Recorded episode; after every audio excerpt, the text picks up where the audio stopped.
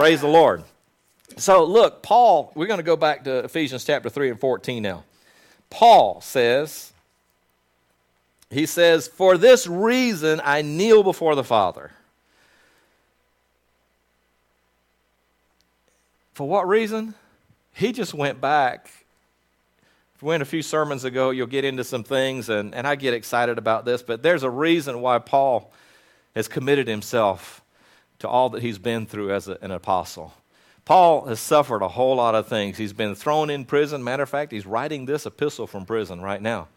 He's been thrown in prison. He's been beaten. He's been stoned to the point to where he was left as dead on the side of the road. And then the believers gathered around him and, and prayed for him, and he got up off the ground and, and kept on going. Um, what was that? That was a miracle. That was miraculous. He'd been left for dead. And the people who were trying to kill him weren't trying to do a light job. They were trying to carry it all the way through. But God preserved him. God, God protected him. And he had been through all these type of things. And then he responds right here. He said, For this reason, for this reason, he's endured all these things. For this reason, he became passionate when he when he met Jesus and he devoted his life to serving the Lord. For what reason? And we went back, and I'm not going to take a time, a lot of time to go back to that, but he has become to understand the mystery that, that, that Jesus was going to come, that Jesus came to the world to set things back in order the way that God intended for things to be in order. And, folks, part of our calling we found there in, in verse 10 and 11 was that, that God's intent is through the body of Christ, through the Lord's body, to eat, make known to the world, but even to entities in the spiritual realm about the order of God, about the kingdom of God. There are things that are commonly accepted in our society now. There's things that are commonly accepted around the world today that should not be. And part of that's just because the world's just living like the world. There are, there are uh, willfully doing the things that they want to do. They're moving through life without the guidance and direction. The cotter pin's not in place. They don't have the truth. They don't have the knowledge and the insight and the wisdom and the experience and the relationship with God. They don't have those things, and how will they ever know? Unless somebody tells them. That's what we're here for. We're the message board. We are, now just about said telephone line, but we don't have those anymore. We're that cell tower. We are that communication device. We are that mouthpiece, that bullhorn, that, that megaphone that God's put in the earth to be able to get the message out. So, some of us need fresh batteries. we need to get realize what we're here for and get that. We're not just here to get our needs met. We're not just here to make sure that we're okay and that we are living a struggle free life. We got to go ahead, sister, you're doing good. We need to reach the people, okay? And folks, through the church, God is going to challenge ancient strongholds and bring them down.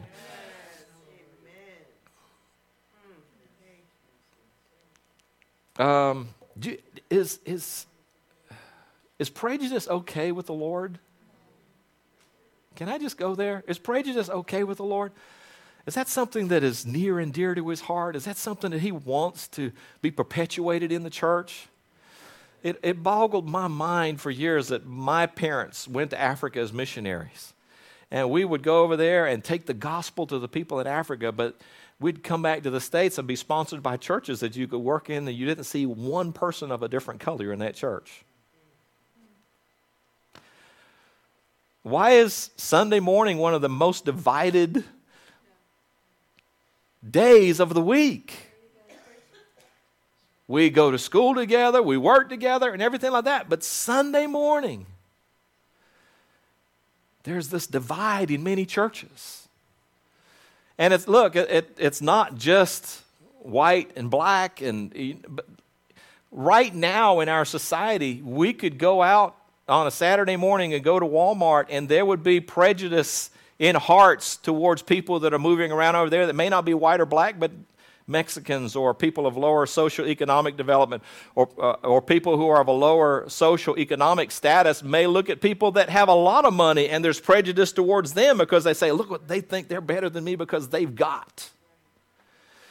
And folks, if we could really look with a, a broad vision across the earth, you'll find that prejudice is really a trick of the enemy. It doesn't matter what culture you're in, the enemy finds a way to divide and separate and cut people in, over in India with over a billion people in that, that nation. Okay, how many people are there in the world?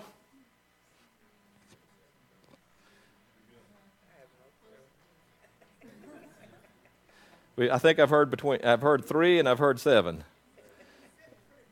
It's it's it's around seven, isn't it? Eight billion. Yeah, I, I think I've heard eight. I, I believe I've heard eight. I think we've got there yet. Adam. Seven point six. Thank you, Google. we got devices now. We can get information, right? So 7.6 billion in India. There's over. Go ahead.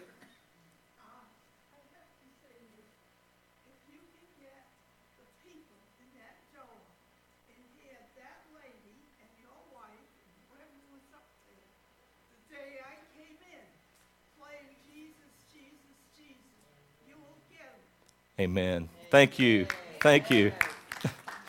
Thank you. Folks, you know, even, even in India with over 8 billion people, and just think about the comparison to 7.6 billion people. In, in India, there's there's over 1 billion. But that nation where people are basically all of the same skin color, they are so divided and, and broken up because they got caste systems in place and religious struggles and things like that. It, the enemy knows how to separate people and keep people apart and, and break things down like that. But God wants I was talking about ancient strongholds. I mentioned, uh, mentioned prejudice at one, but there's a lot of things that are just so familiar to people that never even realize how ensnared and entrapped and caught we are. But God wants to break down the ancient strongholds and bring those things down so they're not acceptable. And my, my, my intention today is not to go back into that and spend more time with that. We spoke about that the other week. But Paul caught up understanding that the only real answer to man's problem is Jesus. That's at the core. There's all kinds of problems that people have, and they manifest in all different kinds of ways. But I can tell you, in, in, in dealing with people in the life coaching environment, that people can get all kinds of fixes for things. They can get all kinds of medication to try to medicate problems. They can get surgeries to try to enhance things that they think need to be enhanced and change things that need to be changed. They can do all of that, but unless you fix what's going on on the inside, people will never be satisfied. It's the truth. So, Paul, understanding this endowment that's been given to us and this mission that's been placed in our hands, he says, For this reason, He's passionate. And he says, I kneel before the Father, from whom the whole family in heaven and on earth derives his name. He says, I kneel before the Father. What's the relevance of that? What's the meaning of that? I kneel before him. When you go back and look at the word that's used for kneeling there, it talks about humbling oneself or, or worshiping. It's, it's a, an aspect of respect. And I think it's real vital to just take a moment and, and, and talk about the fact there's a, a scripture over in Romans 14 and 11. Can we turn there real quick? Ah, that's one. Romans 14 and 11. It says, It is written. I'm going to hit this real quick and then we're going to jump to, to Colossians chapter 2. Is it Colossians chapter 2 or Philippians? Philippians, thank you. In, here in Romans chapter 14, it says, It is written, As surely I, as I live, says the Lord, that every knee will bow before me and every tongue will confess to God. Confess to God, it says there. Look at, look at Philippians chapter 2. If we flip over to Philippians, Philippians is the book right after Ephesians. But speaking of Jesus, this passage right here in Philippians chapter 2 talks about how Jesus, even though he was at the, at the throne of God, even though he, he was, I mean, he was God, that he did not consider what was there to be something to be held on to, but he allowed himself to be humbled and come into the earth to live like us. He loved us that much that he came and lived among us, he lived with us.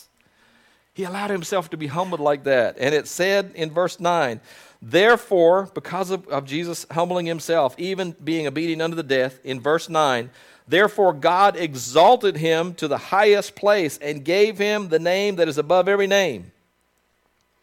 That at the name of Jesus every knee should bow in heaven and on earth and under the earth, and every tongue confess that Jesus is Lord to the glory of God the Father. So, Paul's talking about, I just turned over and, and lost my place, um, Ephesians chapter 3. But Paul says that he bows his knee to the Father. He humbles himself. He recognizes and he worships the Father. So, Scripture says that there will be a time when every knee will bow and every tongue will confess that Jesus is Lord. Paul's saying that he goes ahead and, and makes that commitment to the Lord. He's, he's submitted himself to the Lord, he's given himself to the lordship of God in his life. How do we see that lived out? We see it by the way he lived his life. He completely gave up his former line of existence, his former way of living, and submitted himself to the Father. He went ahead and, and paid homage and paid respect and gave himself to the purpose of the Lord. I love what it says right here. He said he, he kneels to the Father, he bows down to the Father, from whom the whole family in heaven on earth, from, hold on, let me, let me go back. From whom his whole family in heaven on earth derives his name. I don't know how you see yourself. I mean, just real quick, just tell me what your last name is. Stop. You said you're short. Short. There's, there's a whole lot of, and we're identified by that name. i have been a list my whole life. List. How did you get your name? you got married. He gave you his name. You were able to take his name. The scripture says here that, that the whole family in heaven and earth is named by the Father. We have his name. When I got went back in and looked at that, it is that name is an endowment to us. It is a it's it was given to us. Literally, the, the it would be it is of God. It is genitive. It would be something that's being given to us. Do you realize that though you may have the name that you're known by, the name that's on your identification, on your driver's license, the name that shows up on your paycheck, that you have that name, but do you realize that in the spiritual realm, that you bear the name of God? You've been named of Him. That's your identity in the spirit realm. Doesn't matter where you go, doesn't matter what other, somebody else thinks about you, doesn't matter how you are dressed any other way, that in the spirit realm, you're recognized. You've been named of God, the whole family in heaven and on earth. We're named of the Lord. We bear his name. Doesn't matter where where you are and what you're having to do. It doesn't matter if what you're doing is a very humbling type of thing this old story that we used to have. We used to have one of those little disc things that had a little slide that goes in the back. Remember the record player thing? Boy, I just stepped back a few days. What do they call it? Uh, sing, uh, something? Huh? Well, a single record, but there was this little thing that had a little TV screen on it and had a record player that sat on top of it, and you had a little, little. Well, yes. I can't tell you what it's called, but it's, it's going, I'm going to have to look it up because Google will get me there. Um, but there was this old story that we used to have, The Prince and the Pauper, that we used to could play on that thing. Yeah, but it's, it's something different. There's a name for it. Um, we were in Africa, so it may have been something different. But anyhow, but The Prince and the Pauper, you know what was interesting? They, even the, the child that was being raised as a pauper was the prince. In that story, the circumstances, he had just been put out of place. It doesn't matter what it is that you're doing in life. If you're a child of God, you're carrying his name. You may be in a very humble situation and circumstance. You may not be treated the way you should be treated. But if you're his, you bear his name.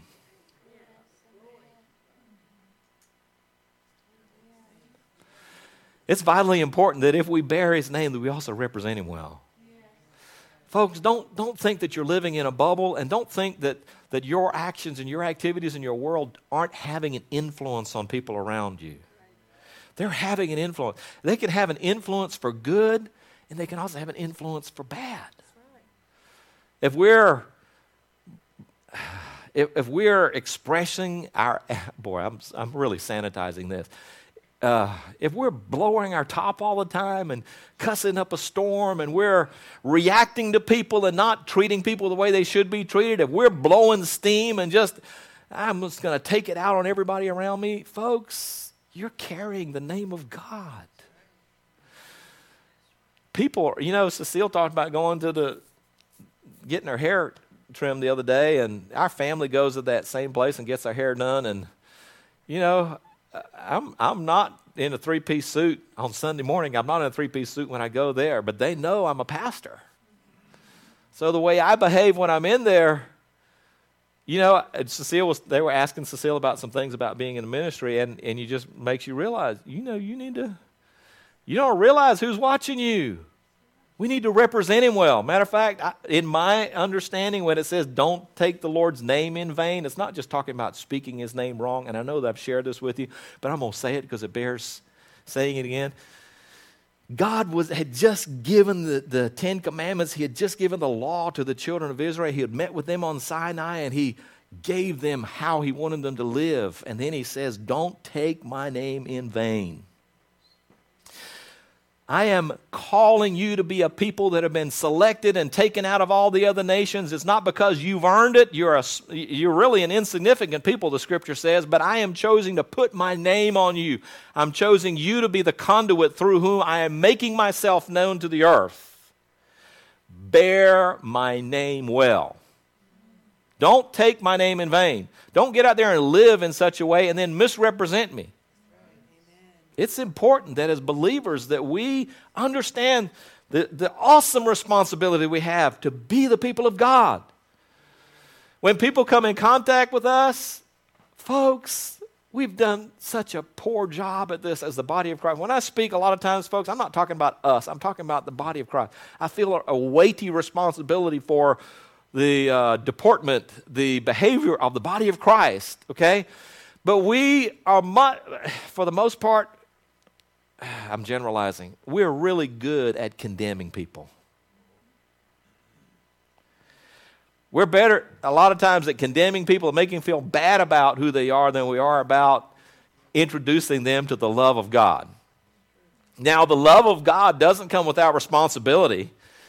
God didn't just give his love to us to leave us in the condition that he found us, but he wants us to receive with the love of God all that helps us transform our lives and change and to live a better, freer, uh, more fulfilled life.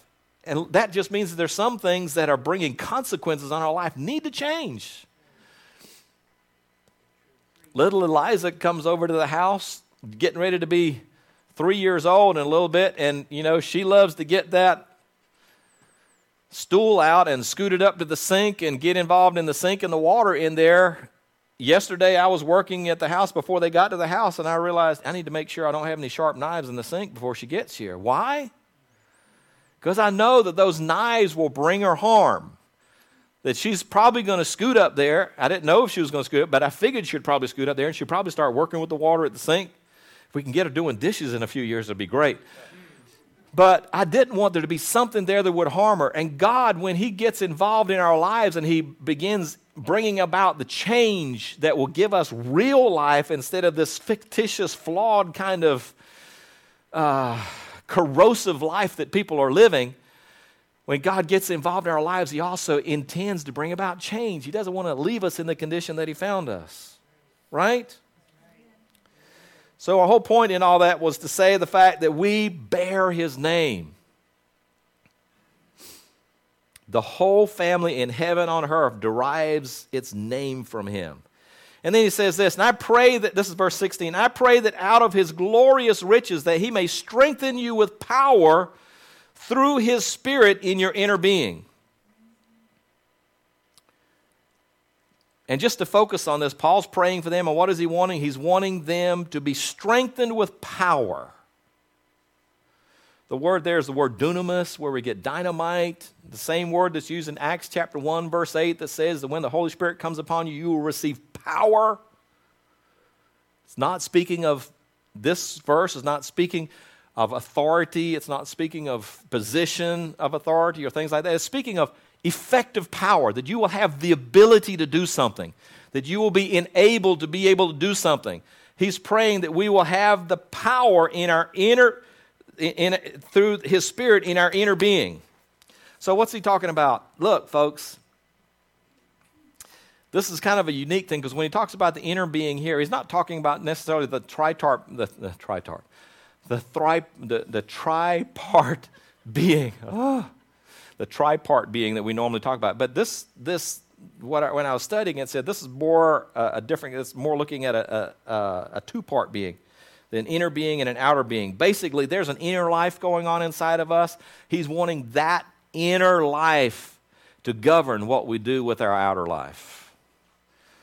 Our physical bodies are going to really live out what's going on on the inside, but He just wants what's going on the inside to be strong enough, to be powerful enough to it, it changes and dictates the way we live out there.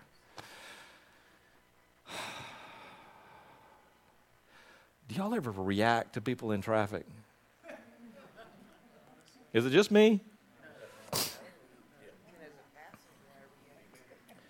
I, when I get my driver's license, I go down to the DMV, and they've got this little thing on the screen that you have to go through, and, and there's signs, there's questions that they ask you, there's even vision test stuff. Is that what happens where y'all go to? Because there's some people out there that they don't go to the same place when they get their driver's license, apparently. Um, I see people that no turn signals. I know that nobody else here, nobody here does that type. No turn signals. You see people going down the road and their, their, lane, their lane moves differently than where the stripes are. You know, you really got to keep your eyes open out there today. Cause, and I, I feel like I've got the special communication device somehow that if I will just speak it, it will reach right into their car and they'll get it. Do y'all get y'all have that? I talk. I'm getting a strong yes over here. I, I talk to those people. Don't uh, don't do it. Uh, stay right there. Uh, don't don't come out. Don't. I'm constantly talking to people out in traffic. Okay, that's a, that may be a mild thing. I don't cuss at them.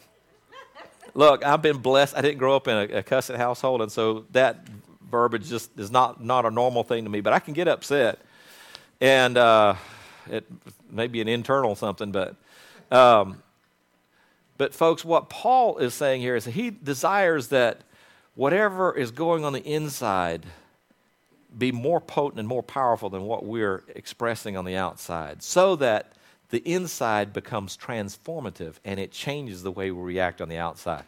Look, it's easy to say this, and I can say that without any hesitation. Every one of us probably could use a little bit of adjustment on the outside. The problem that's happened in the church is that religion has caused people to try to change the outside without ever changing the inside. So there hasn't been the in, internal change happens because of relationship. It doesn't come because of how much you know. You can tell somebody all day long that they shouldn't do this and they shouldn't do that. And they're going to end up putting their hand in the cookie jar because human nature drives us to do the very things that we shouldn't be doing.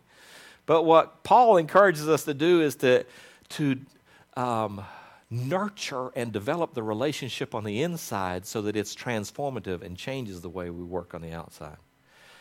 Because you can change the outside behavior all you want, and if you haven't changed the inside, it's just a facade.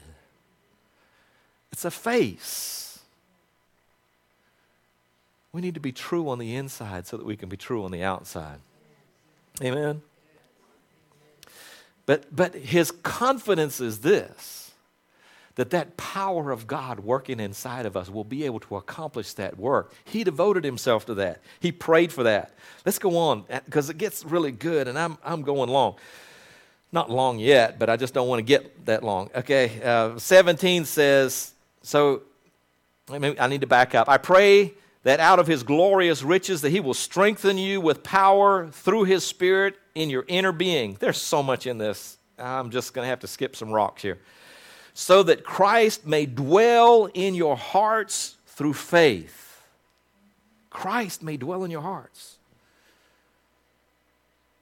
What's he talking about there? That Christ may dwell in your hearts. It literally talks about the dwelling here is the indwelling, like when the presence of God would come and fill the temple. And that presence would just, you know, people could tell when the presence of the Lord was there. Back in the Old Testament, when the tabernacle was out there in the wilderness, there would be a tangible understanding that the presence of God with the cloud would descend or the fire, pillar of fire would be there. There would be a representation and they would know that He's there. Well, here it talks about Christ coming and dwelling inside of us. We know that Scripture says that He does that by the Holy Spirit. The very Spirit of Christ comes and dwells inside of us. He takes residence inside of us. Paul's concerned about more than just that, though, and we've already touched on it, but what he's concerned about that that indwelling presence becomes an outward expression of Christ. You know, when we use the term Christ, there is a capital C Christ that's, that is really the word Christ speaks of the anointed, right? And when you read Scripture, you will see that, that when it speaks of the Christ, Jesus, it use a capital C and put the word Christ. But really, there's a uh, the, the word the anointed where it speaks of the saints is using the word for the anointed so really when we talk about we can talk about the christ jesus and we can also talk about his anointed but we become the living expression of His anointing in the earth. When I talk about this, I want to make a clear distinction because I don't want us to miss that He is the Christ, but I also want you to know that we are the anointed here in the earth to carry out His works, to do His work. The same anointing that was on Jesus he is the Christ, but we are his anointed in the earth. We've been called to do the works of the Lord here. We've been equipped to do the works of the Lord here there's been an anointing live, live, uh, left with us. And he said that Christ may dwell in your hearts, that the anointed one and his anointing may dwell in us. Look, Adam, I, am presuming, okay, but I, my, my, presumption is since you were having the uh, asking out on a first date kind of experience, you probably weren't feeling really super spiritual that day. What happened? An opportunity presented itself that needed to be answered. And in your flesh, you probably had to work through it a little bit and, you know, am I going to do it? I'm not going to do it. How's he going to respond? Is he not going to respond? Is he going to be willing or not? But you had to step through the objections that are coming from the mind and step in and just be the conduit for the Lord. Let the anointed and his anointing flow through you. And what happened was a guy's life was touched. He had an experience could I just go back and say he had an encounter that transforms lives? Why? Because you were willing to be obedient. And I love that. Adam didn't tell us that he wanted to call him pastor after that. He called him pastor through the rest of the meeting. 17, so that Christ may dwell in your hearts through faith. And I pray that you will be rooted and established in love. Being rooted and established in love. Here, here is the benchmark for it all. How do we know that Christ is really being manifest? Look, there's folks out there that I've been around ministries and ministers and I saw I've seen people do amazing and powerful and wonderful things and even sometimes preach powerfully and I know that God works through earthen vessels and, and sometimes there's anointing even in their life and then I've seen some things happen that weren't very lovely. Folks, when it comes down to the very foundation of things, if there's not love at the root and the foundation, then there's still a whole lot of work that needs to be done. That's got to be our core. You know, we, we are, are people who have been immersed in faith teaching. And there's a scripture that stands out to me. It says, Look, these three remain faith, hope, and love. But the greatest of these is love. You can have all the faith, but if you don't have love, if it's not expressed in love, then there's something missing. We want people to be filled with hope. But if my hope causes me to forget about people that have a need, if it's not being manifest in love, then there's something missing. I love what this says about being rooted and grounded. There's a deepening and a widening of experience as we grow in the Lord that helps bring stability. Michael Cobb, in a men's meeting not too long ago, talked to us about the redwood tree, and he shared just briefly about this. But, you know, the redwood trees can go grow on average about 300 feet tall. 300 feet tall. Some of them up to uh, 380 feet tall. That's huge. I mean, you've seen pictures of them where they can drive cars through them and things like I've never seen the redwood trees. But it also says that he was also teaching us that their root system is not very deep, that they're only, how deep? Three to six feet deep. They don't really go extremely deep. But the difference, the reason why they're able to withstand, withstand the storms and be able to live and grow that tall is because their roots don't just do like this, but they go this way and they get intertwangled. they get inter, intertangled with one. I just love that. they get intertwangled with one another. That ought to be a word. I love it.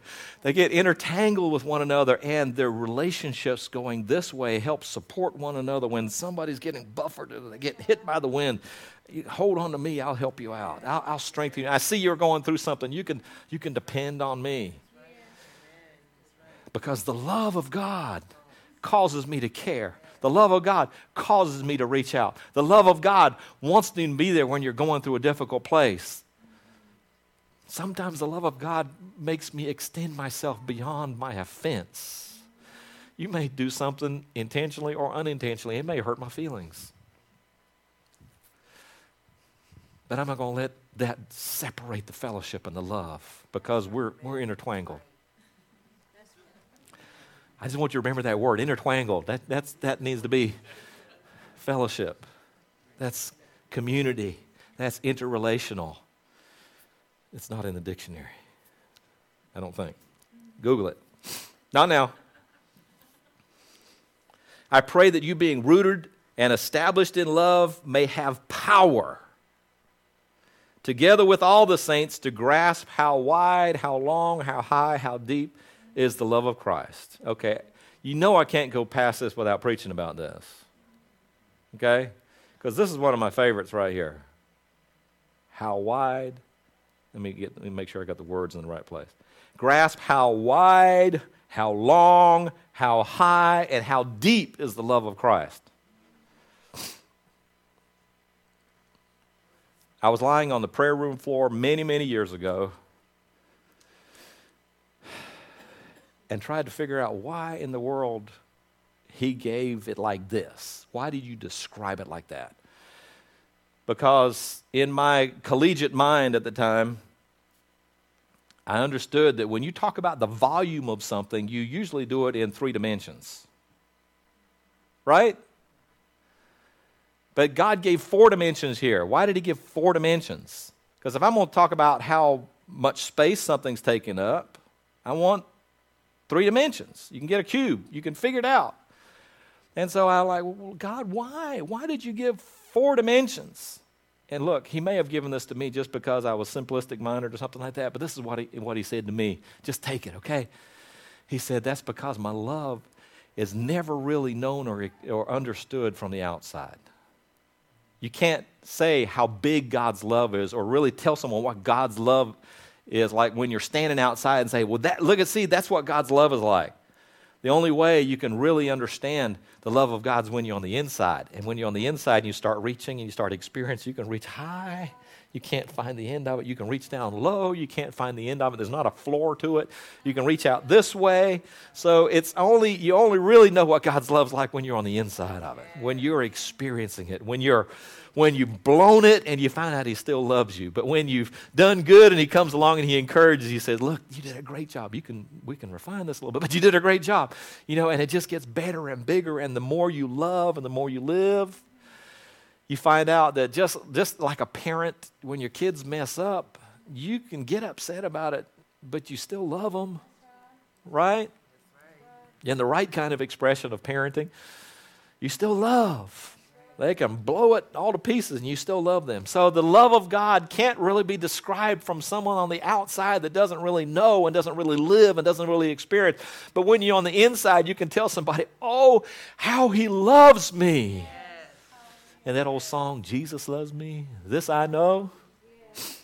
It's Not just because the Bible, but we are living it. Amen? And that you may know this love, that surpassing knowledge, that you may be filled with the measure of all the fullness of God. Boy, that passage is just so pregnant with meaning. I don't understand it. I don't understand how he can do it, but when the scripture says that the same Holy Spirit that raised Christ from the dead dwells in us, and that God's intention is to work through us to reconcile lost humanity to him. Folks, there's so much more power through the Holy Spirit at work in our lives, and we would never be able to reach the end of it. We could never uh, um, get to a place to where we could say it ran out. There's not enough.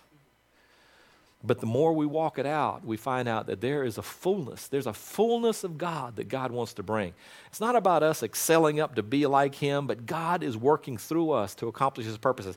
So there were years ago, years ago, I was struggling with something. I, God was was uh, challenging me to go somewhere for Him, and I didn't have the funds or the resources to be able to go there. And I, I became burdened with it, and I'm like, Lord, how am I going to do that? How am I going? And the Lord spoke to me and said, Look when you love me and you've been called to do something for me, he said, you have the unlimited resources of heaven at your disposal. You understand that? When God's called us to do something, and we're being obedient to Him in that, we're saying, Yes, Lord, I'll, I'll go, I'll do it, I'll do it. If God's behind it, why would He restrict His resources? There was a time when Cecile and I were invited to go somewhere. We got excited about going there, and I'm going to tell you, at that time, we were excited about going, but the resources just didn't come. And we ended up having an experience in our life where we find out if we had been gone, it would have been very serious for our family. We would have not been there for one of our children when they went through something very dire. And I'd been questioning, God, why are the resources not here? The timing wasn't right. It doesn't mean that God doesn't have an intention for us. Amen. Hallelujah. But um, the timing was not right at that time. But when God calls you and God's timing is right, folks, the unlimited resources of heaven are there. God can make a way where there seems to be no way. I've got two more scriptures I'm going to read. I, I pray that these scriptures somehow can, can fill our hearts and our minds. I pray that these hearts can expand those walls that have restricted I pray that it'll take the lid off of our understanding of what God can accomplish through us. I don't know what kind of vision or sense of purpose or direction God's put in your heart. I don't know in your most, your most grandiose dream what's in your heart that you would like to see God accomplish through you.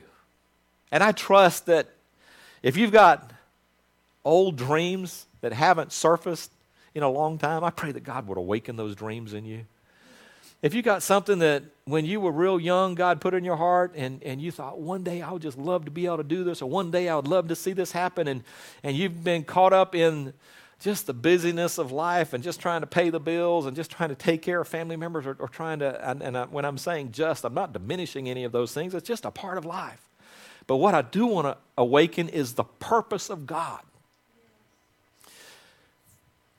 so that we can see beyond the obstacles of our finiteness and start seeing the possibility of his infinite infinity. There we go. Of his infinity. He says in verse 20 now to him who is able to do immeasurably more than all we ask or imagine. How big's your imagination how big's your imagination? I'm not talking about just a whimsical, but is there something going on the inside? Lord, stir it up. Stir up the purpose and plan of God in us. More than we are able, than, than all we ask or imagine, according to His power that is at work within us. To Him be glory in the church and in Christ Jesus through all generations, forever and ever. I am of this mindset that God did not make a mistake with any one of us. God was not flippant when He created any one of us. That it wasn't an afterthought or. I, I believe that God created you intentionally. I just feel like I need to say that again. I believe that God created you intentionally. Would you just echo that to yourself? Say, God created me intentionally. God had a purpose and a plan for your life. God created you intentionally. I believe that God's timing with your being here on the earth, in some degrees, with regards to the beginning and the end, He threaded a needle. You're a specific stitch in time. You've got a You've got something to hold together. You've got a, a place to belong. You've got a, a niche to fill. You've got a, a place in the economy of God and in the plan of God. He needed someone just like you. And so He knit you together in your mother's womb and He formed you purposely. There's quirks and strange things. I've got strange things about me. You got strange things about you. I know you do.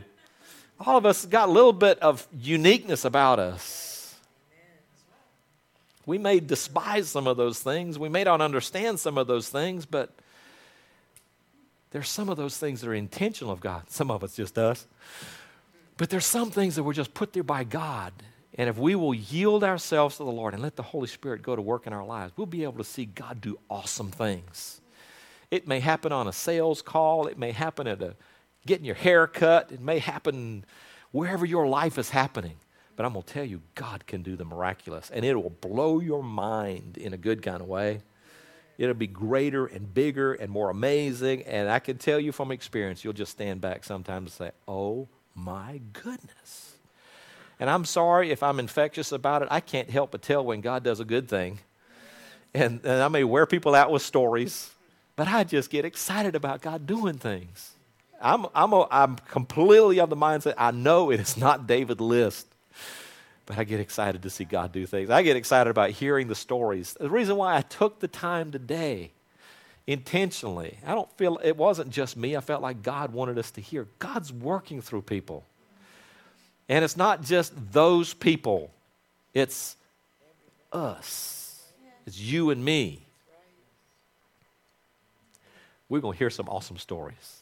God's going to do some amazing things. God's going to transform lives. And we're going to have to learn how to change diapers, and take care of babies. We're going to be the cotter pin, but we're going to have to learn how to nurture and put up with sometimes being up in the middle of the night taking care of somebody, but we're going to have to nurture babies because God's going to give us babies. Amen? Let's stand together. Hallelujah. Thank you, Lord. Heavenly Father, I thank you, dear God. Lord, because you started this big thing a long time ago. Lord, we know from your word that, that nothing sneaks up on you or nothing surprises you, dear God.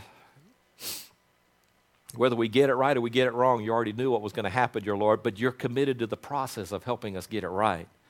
You'll keep working with us and walking with us, dear God, and lead us along that path. God, I, I, I beseech you I call out to you, Lord. God, make us stewards of lives, I pray. God, it's not just that we have a comfortable life and that we skate through life and every need that we have is met and that we get healed when we need to be healed and that we get the answer that we need, your Lord, but God, that we would help provide the answers to people who need you. God, that we would take healing to them and that we would bring truth to them, dear God, that we would help them put the pieces of the puzzle together the way you want them to have it together. God, give us souls, dear God. Give us people that, that, that can get saved and come to know you, dear God, and, and give us grace to be able to not just see them saved, but nurture them to maturity. Would you, Lord? Would you please use us for your glory, Lord? God, I know there's people here that have needs in their life. God, I pray that you would reach out and touch them. God, help those who may not know you to come to know you. God, those who have been knocked sideways by some kind of event in their life, dear God. I pray that you would help them get their feet back underneath them.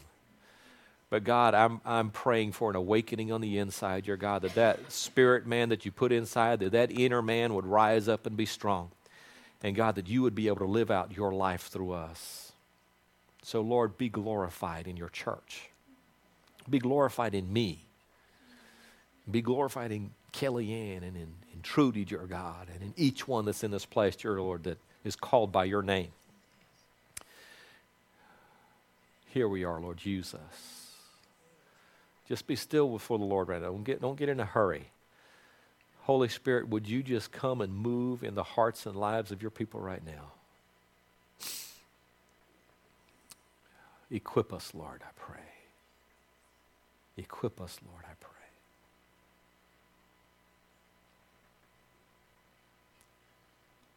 Lord, there are families that are struggling with difficult decisions that need your guidance, your direction, and your provision, dear Lord. I pray that you would be there for them. God, there's, there, there's, there's a family in the balance right now, dear God, that needs grace and needs your direction. I pray, Lord, that you would bind them together, Lord, tie them together, dear God.